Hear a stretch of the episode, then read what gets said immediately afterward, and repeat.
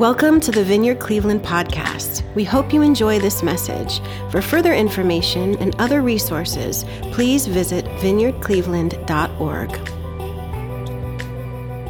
What we've been doing is we've been looking at the book of Acts in the New Testament, and we've been seeing how the Holy Spirit formed and shaped that first church, the first uh, expression of the church um, through the disciples and really through everyone who claimed Jesus. And we'll hear more about what that means here in a minute.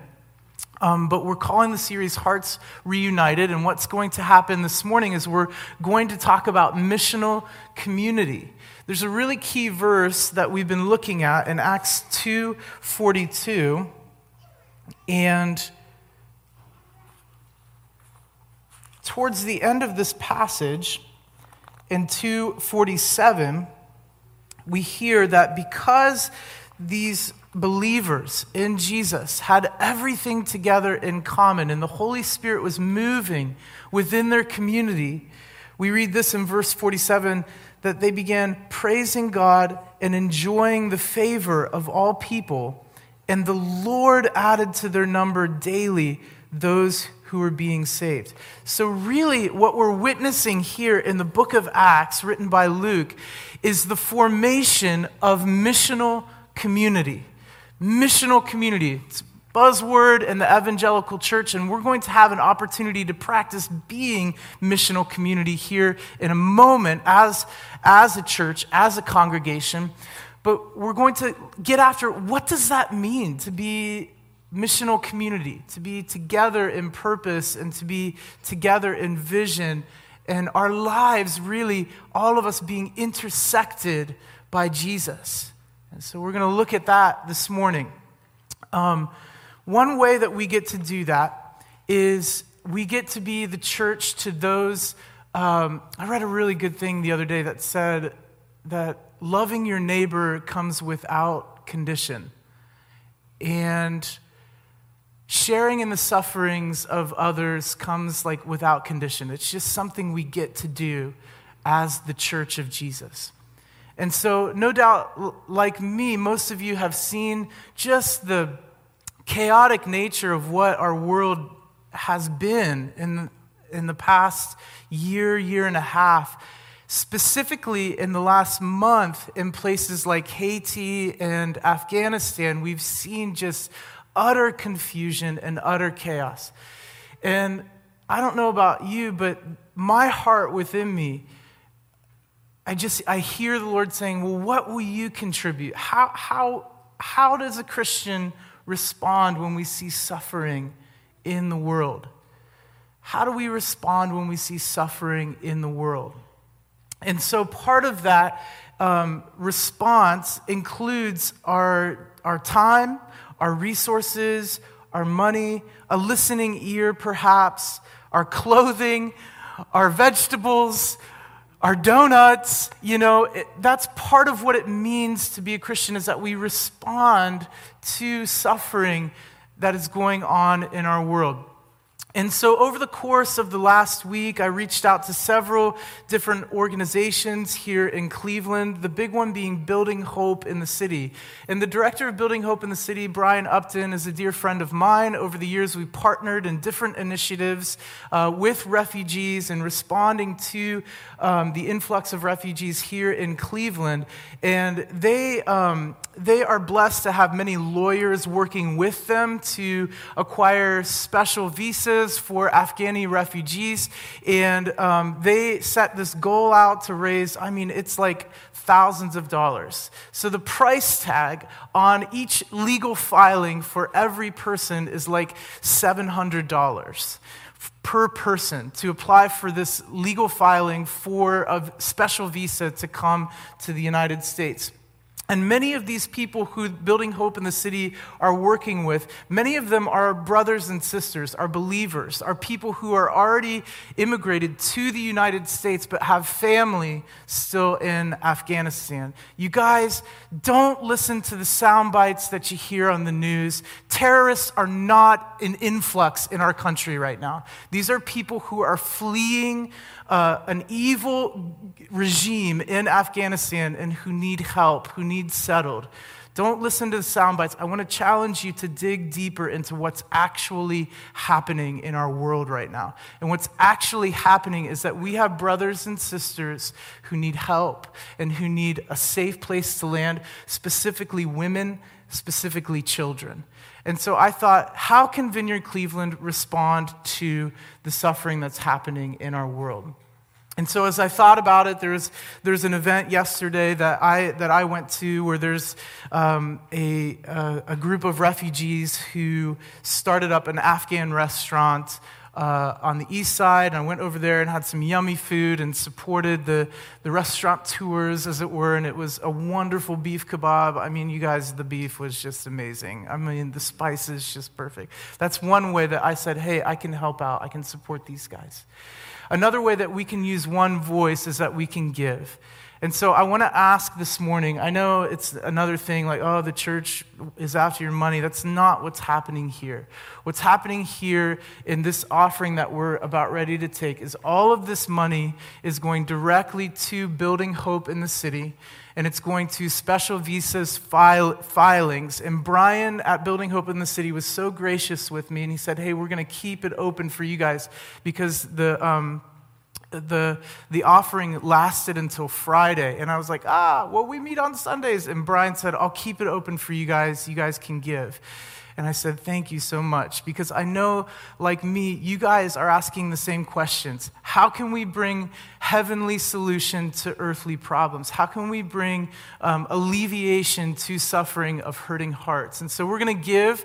And I want to ask you guys to give generously, to give above and beyond your normal tithe and um, to, to give, uh, uh, if you're writing a check, you write it to Vineyard Cleveland. We process it in the memo. You write special offering. I want to keep it semi anonymous there, but you just write special offering um, in the memo line, and we're going to give with one voice. We're going to pray over brothers and sisters, and it's not going to stop here. And so, after we process the give, that will be given to directly, all of it, to Building Hope in the city tomorrow.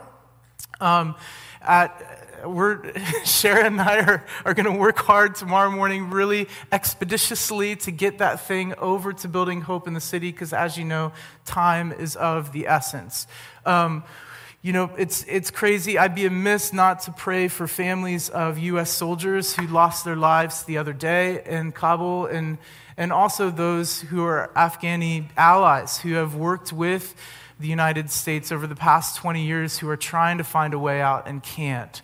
You know, so we're going to pray and we're going to give as well. And after we give, um, I'm working with Brian and Eileen Wilson at the Hope Center and also. Um, us together and refugee response to try to find some connection to um, right f- faces to the money right and how those two connect um, after we've given after we've given checks right then down the road how, how can we come alongside of folks who are settling in cleveland? Whether that means to, to sign up as an esl tutor or a tutor for refugee kids afghani refugee kids or whether that just means coming alongside in some way at the Hope Center to sit down with an Afghani refugee who has no framework for life in the United States and say, hey, that thing that you got in the mail, you didn't really win $10,000. Like, it's, it's a scam. Like, don't write back to that to other things like how do I get a driver's license? You know, like really,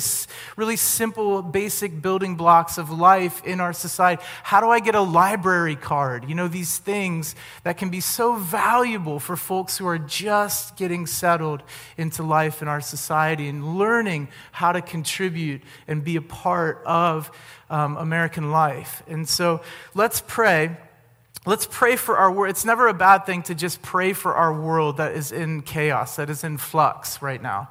Never a bad thing. And then later on today, the, a hurricane rolling through Louisiana, we're told. You know, it's going to happen at about one o'clock. That storm is going to slam into New Orleans. And you just wonder, Lord, let you just, all we can pray is, Lord, let your kingdom come and let your will be done. And use my heart and my hands to usher in the kingdom of God. And we'll talk more about this here and what that looks like later. But, you know, when we don't know what to do, we pray. And that's what it means to be Christians. That's what it means to follow Jesus. So, would you pray with me? And Mike's going to come forward and we're going to receive the offering specifically for Afghanis. And I just, I just thought in my prayers this week, uh, um, really quickly, I said, I said, wouldn't it be great? Wouldn't it be great if Vineyard Cleveland was responsible?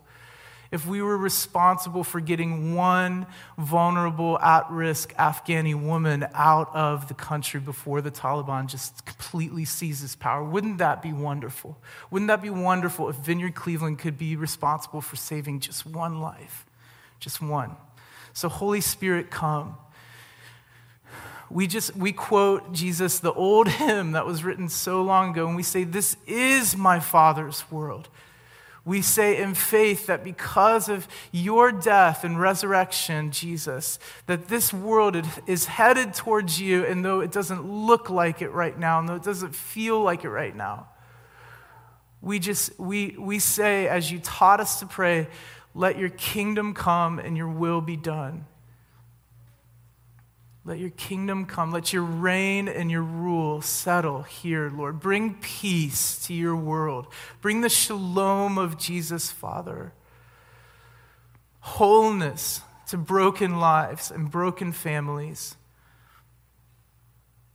Let this offering, let it be an expression of our hearts to see your world restored, to see wrong things made right bumpy places made smooth, make way, prepare the way of the Lord.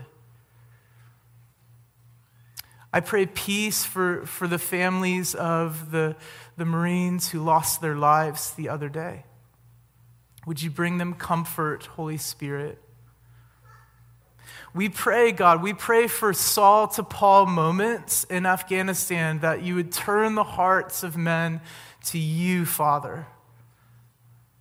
We pray for the church in Afghanistan who remains, the remnant. We pray courage and we pray boldness. That they would speak the name of Jesus without fear.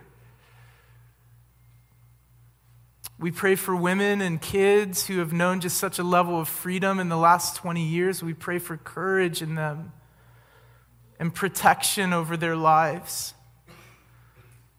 And I pray, Jesus, just with all the stuff that's happening with the Haiti earthquake and Tennessee and flooding and New Orleans and the hurricane today, Lord, would you have mercy? Lord, have mercy on us. You know what you're doing. We trust, God, that you have a plan and you have the whole world in your hands. We trust you, Jesus. Let your kingdom come and your will be done, we pray. And we give in Jesus' name. Amen.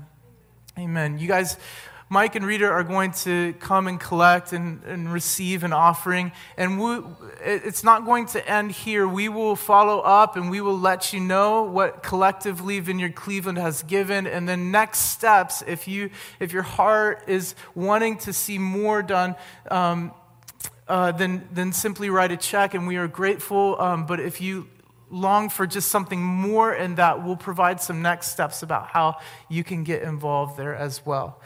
So, this is part of it. This is part of being missional community and the Lord regathering our hearts the Lord regathering our hearts. And primarily, we're going to be in Acts 13, 1 through 4. So if you had your Bible or your Bible app and you wanted to turn and swipe there with me, you're welcome to do so. If you don't have a Bible, we've got Bibles here on either side of the stage. You're welcome to pick one up, it's our gift for you. But I wanted to check out Acts 13, 1 through 4. And on the surface, it could seem like just names and just meaningless, but we know that every scripture is God breathed and every scripture is useful for teaching and useful in our lives to change our lives. And so my hope this morning is that we get this thing as a community, that we wrap our heads and our hearts and continue to be encouraged about this thing of the church on mission, the church being missional community together. And a lot of this stuff, as you know, I'm not a plagiarist, but I know where to get good stuff. And so I have very little of my own material here this morning. This is coming from the Word of God, and also a really dear friend of mine in Columbus, um, Eric and Julia Pickerel, who are now the senior pastors down at Vineyard Columbus, um, and who officiated Sarah and I's wedding 18 years ago. Um, this is just really, really great, solid stuff, and some of the stuff is going to be her voice inserted into the teaching. So it's just been amazing for me to soak in that teaching this week, and I wanted to share that with you. I wanted to share that with you. So in Acts 13, 1 through 4, we read this. In the church at Antioch, there were prophets and teachers Barnabas, Simeon called Niger, Lucius of Cyrene, and Manaen, who had been brought up with Herod the Tetrarch, and Saul. Let's stop there. And Saul. Now, as we read the first verse of this passage, there should be a couple of questions that start to surface in your mind, specifically with that last name that we read, and Saul. And the first question that you might want to ask yourself is wait a second, is this the same Saul that we read about earlier in the passage? And it is. This is the same Saul who stood by and watched as Stephen became the first martyr of the church. This is the same Saul who went house to house persecuting persecuting Christians, those who followed the name of Jesus, those who were this fledgling church. This is the same Saul who hunted down Christians. So, the first question that you should ask, knowing this, is what in the heck happened to Saul? And after you ask that question, a second question might pop up in your mind. And the second question is if this guy gets to be on the team, if this guy belongs, who else gets to be on team? Who else gets to be a part of the mission of Jesus on the earth? If Saul gets in, if Saul gets in, who else gets in? Who else gets in on this? Well, the answer to the first question is that Saul was intercepted by Jesus. Saul got intercepted by God. The road to Damas- Damascus changed Saul's life so dramatically so that his name was changed later on in the narrative. Saul had his life intercepted by God. Intercepted by God. And after we ask these two fundamental questions, this verse, this opening verse, lends itself so well to what is so core here at Vineyard Cleveland and throughout the Vineyard movement. And no doubt, if you've been here engaging for any length of time, you've heard this phrase that the vineyard, I would argue, is built upon. That the vineyard movement is built upon. And we started hearing it, Sarah and I started hearing it when we began to plug in at Vineyard Columbus, you know, some, what, 20, maybe 30 years ago for Sarah, like 20 years ago, and we'd hear it all of the time whenever we got around Vineyard Columbus, we'd hear this phrase, and it's attributed to John Wimber. And John Wimber was the, this like, he, he like founded the movement out in California in the late 70s. And the phrase is that everyone gets to play. And you'll hear more about that as we go into a vision and values series here in October. But every in the vineyard, we believe and we practice that everyone gets to play. Everyone gets to play. And we're going to see that through the course of this narrative and how that aspect is so key to missional community, to being the church and what the Lord is forming in the early church here in the, in the pages of Scripture and what the Lord is forming in us in these times now. God is on the move. He's forming us to be a missional community where everyone gets to play. And we mean it. We mean it. How many of you, through the course of elementary school, I don't know if they do this anymore, they probably don't do this anymore, or middle school, are familiar with dodgeball? Any dodgeball fans? Who knows dodgeball? And they pick teams, yes? And how many of you are familiar with being the last one picked, whether it's for dodgeball or for whatever? How many of you are familiar with being the last one picked and how that feels? And what they would do is they would line up all the athletic kids, right? Because they would be like, hey, I, am a captain and you're a captain, and I'm going to I'm going to I'm going to take up all of the athletic kids first, so they're on my team to make sure we win. And then all of you others who are last picked are on this other team. And basically, what it turned into was a firing squad. I mean, let's be honest.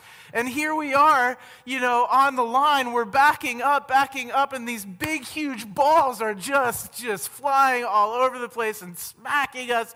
How many of you know what it's like to be the last one picked? Or alone at the lunch table again.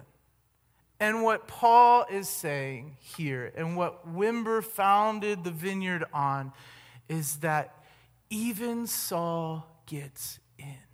It's not the fancy preacher with too much hairspray. Thankfully, I don't have to worry about that. It's not the popular always, or the privileged, because in the world, that's the way of the world. It is the people who are the fancy preachers or orators, it is the popular people, it's the privileged people who get to play. And what Paul is, is communicating here, or through the story of Paul, what Luke rather is communicating in the scripture is that not, not so in the church, not with Jesus. In the church, in this body of people, Everybody gets to play. Everybody gets to play because their lives have been upended and intercepted by this person named Jesus. Now, as we read through the, the passage, we read now in the church in Antioch, there were prophets and teachers, and then we get to the really, really interesting stuff, right? The list of names. And that's what you'll see. The Bible is full of lists of names.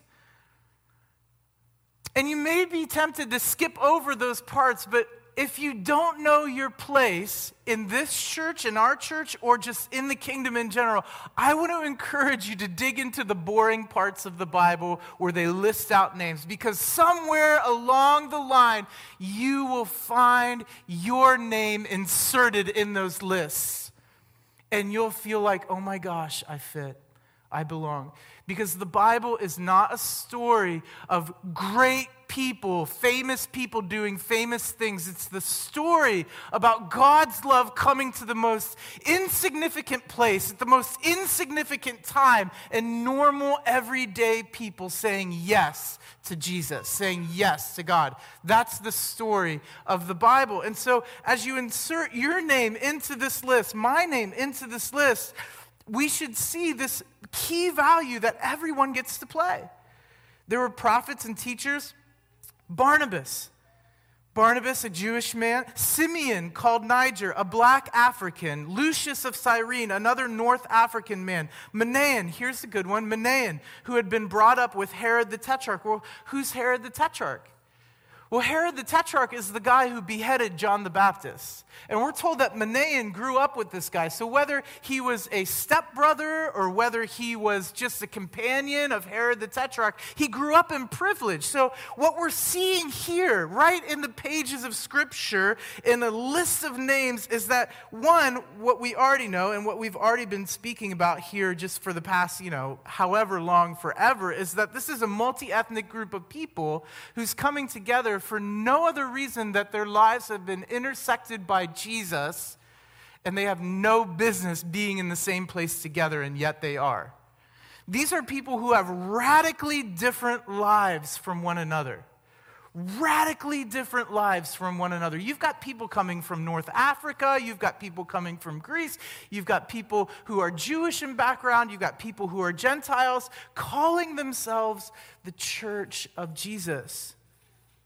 And so, what we learn here is that it doesn't matter where you come from, It doesn't matter what kind of story you've been a part of in your past. You have a mission from God. You. Now, this might be a little bit unsettling for some of us, as it was for me when I first came to the vineyard. You might come from a church tradition that says it's only the fancy preachers who get to play, it's only the polished and perfect people who get to play. I'm here to tell you that the pages of Scripture tell us different. And at the vineyard, it can be unsettling because here at our church, we believe that everyone gets to play. Everyone gets in on this. Now, what it does, everyone gets to play. What that doesn't mean is that we get, to, everyone does everything, or that we get to do the thing that we want.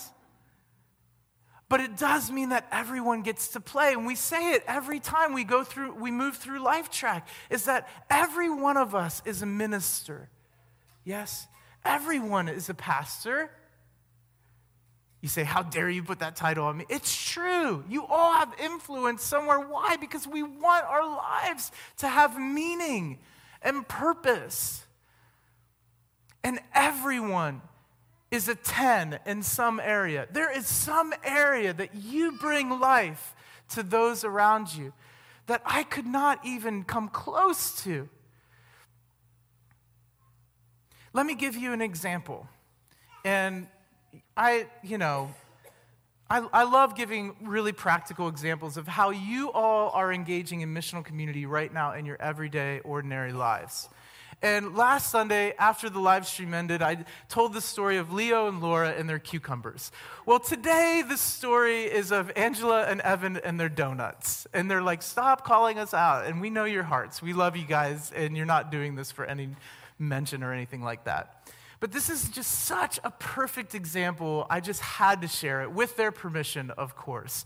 So here's who the Hammersmiths are. If you don't know the Hammersmiths, you should really be wanting to know them. Why? Because if you get to know the Hammersmiths, you will get fed. If you're like, I come to this church every week, I don't know what it is about the preaching, I'm just not getting fed. Go over to Evan and Angela's house. They will feed you real food and it's going to be delicious. So, just that. Um, they're really wonderful chefs, cooks, bakers, everything.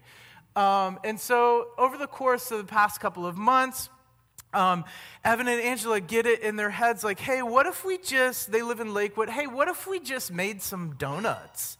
and then sold some donuts outside of our house. What would that be like? That could build some community. That could be good. And so they get together and say, Yeah, I think, I think we could do this. We could make some really tasty, yummy donuts. I'm, I'm making you want donuts right now, right? We could make some really tasty donuts and just set up shop out in front of our house and, you know, make some donuts and, and connect with our neighbors, and it would be wonderful. And so they did it. They did it, uh, what, last Saturday, Saturday before? And it was wonderful. And the whole community they, they even had people who found out, uh, found out about it on social media real quick and were there like within 20 minutes because they were like donuts? Where? Okay i'm there. And so just random people right?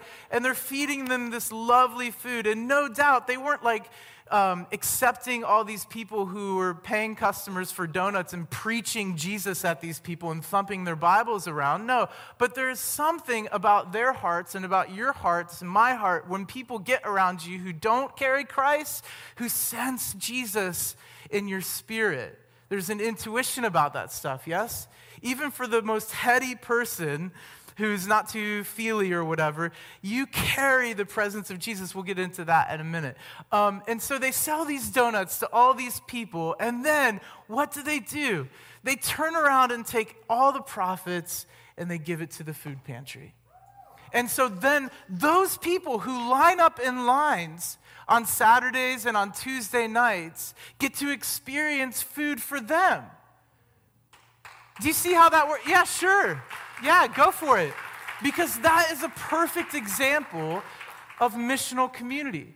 They're taking something, it's not this like, I gotta go door to door and talk to people about Jesus or hang door flyers or whatever it is that, you know, this obligatory thing. It's just, it's just a couple of people who love to provide good food for people and that being a passion in their own lives and their own hearts. and saying, How can I use this to bring life to other people? And seeing all the different ways that you guys are doing that right now is so encouraging for me as your pastor. It's so encouraging to me to want to press out my faith more and say, What does it look like? What mission do you have for me, God? If you can use Saul, the murderer, to be the leader of a team in the early church, you can use me too. There's a mission for me. And that's what the donut story should communicate to you that God has a mission for you. Everyone gets to play. Everyone gets to play. You are on, the, you are on a mission. Paul writes this in Romans 8:15. I love this. This is what the gospel is. Here, check it out. This is the message version, Romans 8:15. This resurrection life you receive from God is not a timid, grave tending life. It's an adventurously expectant greeting God with a childlike, What's next, Papa? God's Spirit touches our spirits and confirms who we really are. We know who He is, and we know who we are Father and children. Paul writes it like this in Corinthians. He says, Is, is that anyone, anyone united with the Messiah gets a fresh start, is created new. The old life is gone, a new life emerges. Anyone Everyone gets to play. So it doesn't matter if you're 18 or you're 80. It doesn't matter if you're 8 or you're 18. Everybody gets in on this. And that's why uh, a, couple weeks ago, if you guys remember, um, the youth band and I just had such a lovely time worshiping together. And you see a whole lot more these days of middle schoolers and high school kids being involved in what's going on because we love seeing that. Wasn't it amazing to be in the presence of God together and worship with our middle school and high school kids? And they're sick musicians, so there's that. It was really great. Um, and so just a pleasure to play. But we believe that everyone gets to play. Tammy will be the first one to tell you that in K 5 with our middle school and high school kids, there is no junior Holy Spirit. It's the same spirit that raised Jesus from the dead, and it's the same spirit that resides in us. There is no junior Holy Spirit. Everybody gets to play. And why you'll see him again on September 12th and Grandparents' Day, the legacy of faith, honoring people from 80 to 18. That's part of the deal. That's what it means to be a Christian, is that everybody gets to play. We'll hear testimonies. Next Sunday, don't go out of town. It's Labor Day. Stay for testimonies. You'll hear the church. Several people will be sharing these three to five minute testimonies of how God is shaping their lives. And there will be no preaching, but what you will hear is the Word of God preached through them and through their lives. We're saying that everybody gets to play, and our lives have been intercepted by Jesus. He's changing our lives. And when a community grabs hold of that and gets on mission, that it's not just coming to church, it's not just coming to church, but that God has a mission for you, and you start to reflect on that and you start to act on that, that it's utterly transformative. So, what does it mean? What are the components of missional community? There's this thing here at the vineyard that we love to do. And we've just been enjoying this journey over the, I don't know, over the past five years or so of, um, of contemplation. And what contemplation means is really just a big fancy word for, for reflecting on the care of Christ in your life, taking time to get away. And we, we see this pattern in the scriptures, in Jesus' life, and definitely in the church's life. There are two components to missional, computer, uh, missional community, and one is contemplation, and the other is action. And we see this pattern, this push pull of looking in and looking out, right? We get away for just a minute to be silent before Jesus, to hear his words spoken over our lives, affirming our lives. We ask the Holy Spirit questions. We, we quiet our hearts. Some of you who are familiar with Ignatian spirituality or um, the meditative, reflective Christian life are already familiar with some of these concepts of this push pull aspect. And then it can't stay there, right? The gospel that you carry, it's not just for you. The presence of Jesus is not just for you. You get away and you hear, as Jesus did, from your Father. And then you push out and you express amongst your family, amongst your neighbors, amongst your community. And so, if it were my ideal church, the, the people I want to do church with are people who understand this rhythm of moving backwards into times of silence and solitude and prayer and fasting and hearing from the Lord, and then pushing out into the community and bringing life to the city. This rhythm that we see. This is what it looks like in verses 2 and 3 in Acts 13. While they were worshiping the Lord and fasting, there it is. You see it? Contemplation, where they were worshiping the Lord and fasting. The Holy Spirit said, Set apart for me Barnabas and Saul for the work to which I have called them. So after they had fasted and prayed, here it is again, they placed their hands on them and sent them off. Do you see the push pull there that's happening in the scripture of getting away, praying, fasting, hearing from God, and then the gospel just not staying there? But needing to express itself and get out into real life, into the lab of life, and express itself through bringing life to the city. Contemplation and action. It would be my ideal if Vineyard Cleveland were full of both contemplatives and activists, and that those two would overlap with one another so seamlessly, that we be filled with both contemplatives and activists, and those would be overlapped. You know, a lot of times I brag on my dear friends who are in the room this morning and who are also in their 70s. And I sit back and I marvel at their lives in their mid to late 70s and say, There's something about these dudes that I need to pick up because they serve so faithfully at Seeds of Hope Food Pantry. Like every Saturday, they're there. And it's not like a new thing, they've been doing this for like 40 years. And something in my mind is saying it's got to be more than willpower. It's got to be more than like, I'm just going to show people that I show up. That's not what it's about. And as I'm reading this week, the Lord revealed to me it's like this is what's happening in their lives. There's this sense of the practice of the presence of God, of slipping away for a moment, of being away with God and being filled by Him to fuel what's happening on the outward. Because without that, one or the other is going to blow up in our church. If you're not taking time, and I, and I hear you, you're like, I've got five loads of laundry at home. We're all busy. I know it. I want to I want to ask you to consider the question not what, what do you value, but what does your schedule look like over the past two weeks? Are you taking time to get away? And just hearing from the Lord and resting, as Sarah and Tammy brought this morning, just to rest in His presence. And likewise, does your schedule dictate that you're expressing what you've received in the secret? Are you expressing that in real life? Because the truth of it is this is that we cannot we can't serve what we don't have. We uh, you can't it's true, you only give away what you don't naturally possess. Because it's not in us naturally. It's not our default to be like, I want to help people. Other people are awesome. No, our natural default is like, what's in it for me? so it's this weird paradox. Like, we give away the thing that we don't naturally possess, but we can't give away anything if we're not already cooking it at home. You can't serve what you're not cooking.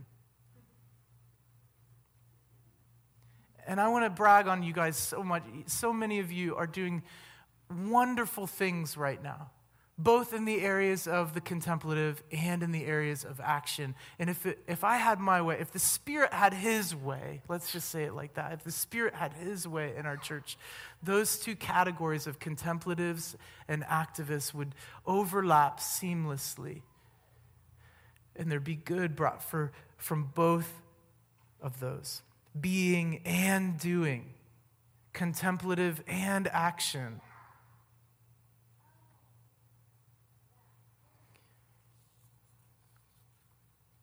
Yeah. Okay, so to finish up here, what is missional community not? We've explained what it is. What is it not? What is it not? Well, Julia Pickerel has this really great picture of how she views what missional community is. And it's so funny because it's where I've been living too, and almost the exact same picture that I had. Um, do you remember? Do you remember the movie Shrek? And when Shrek is trying to convince Donkey why like no one should hang out with him because he's an ogre, he's like, "Yeah, grab your torch and pitchfork. I'm that kind of guy, right?" And a lot of times what the evangelical church has viewed as efficient missional life or missional community is exactly that. It's like this big bad ogre of the world, and we're going to grab our torches and pitchforks and go conquer the world for God. I'm here to tell you this morning the world does not need more torches. And that there are many other ways to start a fire. There's this really amazing show that me and my kids like to watch. It's called Alone. Do you know about it? Do you know? It's on the History Channel. And the story is about how they just drop these people off without any camera crew or whatever in like the middle of nowhere, somewhere like super far re- remote. I'm not talking remote like Oberlin like Mongolia or like the Arctic Circle, like that remote. And they just drop them off there, and the goal is survival, right? And so, one of the main elements of that is fire. And on this one episode of Alone, there's a young woman, and she sets up her campsite, right? And she, and she starts a fire, and she gets everything going. And fire is so amazing, right? Because it provides warmth, it cooks your food, it sanitizes your water, all of these things that fire is really, really great for. And she realizes soon into it that she has, she has picked the wrong spot to camp out in. The wind is just rushing off of the cliffs, like straight into her campsite. It's really difficult. She's got to have to move her campsite. And so, what she, what she does, and I, and I didn't know that you could do this before, is that she takes a, a little wooden like log that she split, and she, and she ditches a little groove out of the log and she puts some straw in there and some kindling, some ash at the bottom. And then she, she takes from the fire this little ember and she drops the ember in the log and then puts some more kindling and some ash on top of it and then takes another log and puts it on top and binds it together. And then she carries this ember for a mile, for a, a literal mile to the interior. And she opens it up she brushes away the, the kindling and the ash, and she takes this ember and she starts a fire at her new campsite a mile away. And I thought, what a perfect picture of missional community. It's not torches and pitchforks. It's the small ember of hope that you carry inside of you that starts fires and passion for Jesus and life in your community. Because each of us, if we claim Jesus this morning, carry an ember of Jesus within us that has changed our lives.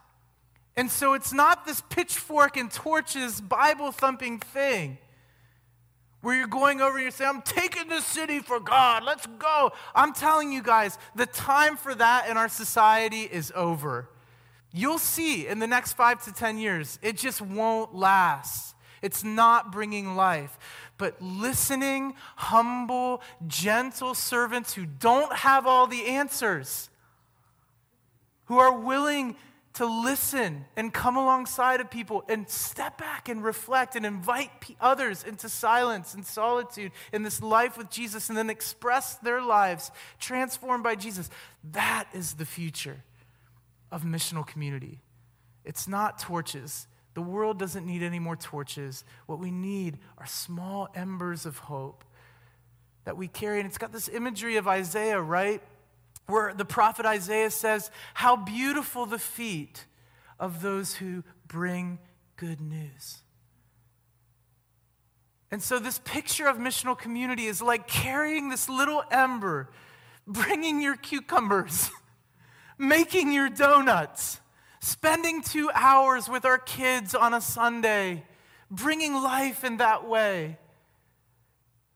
This picture of missional communities carrying this little ember of hope to people who don't yet have fire.